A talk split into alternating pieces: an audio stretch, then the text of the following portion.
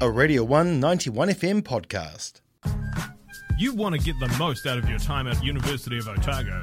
You want to try something new. You want to try something different. You'll find it in the club. Or maybe a society. And we are doing a segment which is Inda Club where we talk to one of the OUSA clubs and societies. And today we are with the Seishinkan group. So, welcome to the. We're actually live in the booth today as well, which I is know, actually I really can't exciting. believe for it. us. This never happens. COVID has has removed this, but I'm so I'm so glad to have people back. Um, do you want to just start off by introducing yourselves and your role in the club? Yeah, so I'm Brenda and I'm the treasurer for Seishinkan. And I'm Zwali Lin, the sorts expert. Nice. Sounds scary. Sounds dangerous. It, it's not as scary as you think. Don't worry. Swords. I'm like, um, what is what is the club? What is Seishinkan? So we have two forms and two styles that we do for a Seishinkan. So the first one is the Aiki Jiu-Jitsu and then we have the sword class. and well, also the Naginata Jutsu and Bojutsu, but I'll explain it to you later.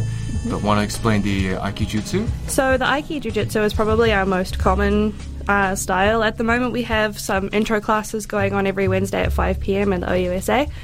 Um, it's pretty chill, you know, you just go over the basic arm locks, wrist locks, um, some combat as well.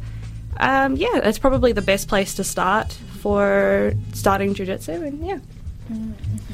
So for me, I'm well. I learned weapons, in which we specialize in Seishinkan. We did sword, uh, the bow staff, and naginata, which is basically a pole arm with a large blade at the end.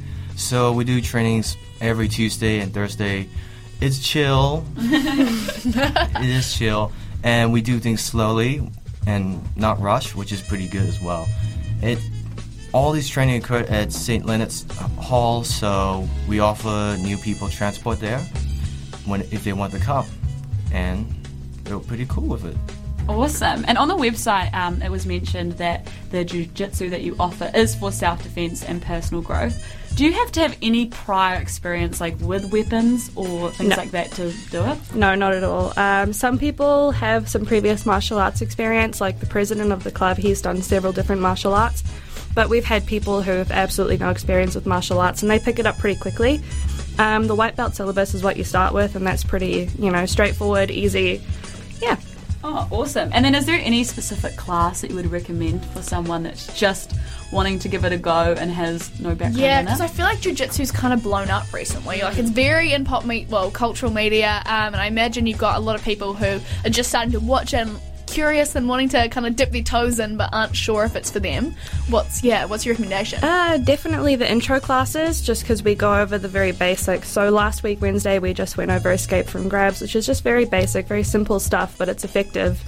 Um, and as you say, you know, it's we do teach self defense and that sort of spiritual growth side of things. So if a newbie wanted to come along, I would definitely say try the intro classes and then probably start with jujitsu first. Um, yeah, and then if you wanted to, you go on to sword. It tends to sort of um, sort of reciprocate one another really nicely, so you can in- increase your jujitsu skills by doing sword, and vice versa. So we both do jujitsu and sword, and it's sort of both have improved different arts quite substantially. So I'd probably recommend jujitsu to start with first, though.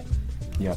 So, well, for me, it introductory classes help because when I was first year, I have no idea about the club, but introductory classes is the best way to get yourselves to know the senseis better, and that's how I ended up in Seishinkan. Wow. That's, I feel like this is quite cool, cool because I didn't know about this club beforehand. And I feel like it, it seems like a really niche thing that you almost have had to have like high school and primary school training in to be able to do it. But it's nice to know that you have these introductory classes where the likes of myself, who's very uncoordinated, um, would be able to go to. And then there's other people there that haven't done the class either. So, what days can we go to these classes, or especially the intro class? So yeah, um, I was going to say add to that. Um, where can you sign up? How can you get your name on the list? Um, so essentially, I would recommend um, going onto the OUSA website and messaging Andrew, as he's sort of in charge of the OUSA side of things. But um, for Jiu Jitsu, we have trainings every Monday and Wednesday from 6 pm to 8 pm. The Monday trainings are out at our dojo in St. Leonard's, but Wednesday is in the OUSA. Um, and then, like I said, intro classes from 5 to 6 at the OUSA.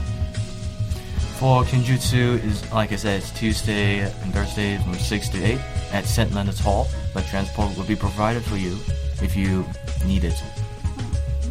That's that is I think that's key for a lot of first years who don't have cars. Like that can be such a huge barrier. So I think that's really awesome that you guys are providing um, transport and kind of making the accessibility just for everyone. So hey, thanks so much for that, and thanks so much for chatting um, with us about your club. Yeah, thanks for having us. You're welcome. Absolute pleasure. Alrighty. That was a Radio 1 91FM podcast. You can find more at r1.co.nz or wherever quality content is found.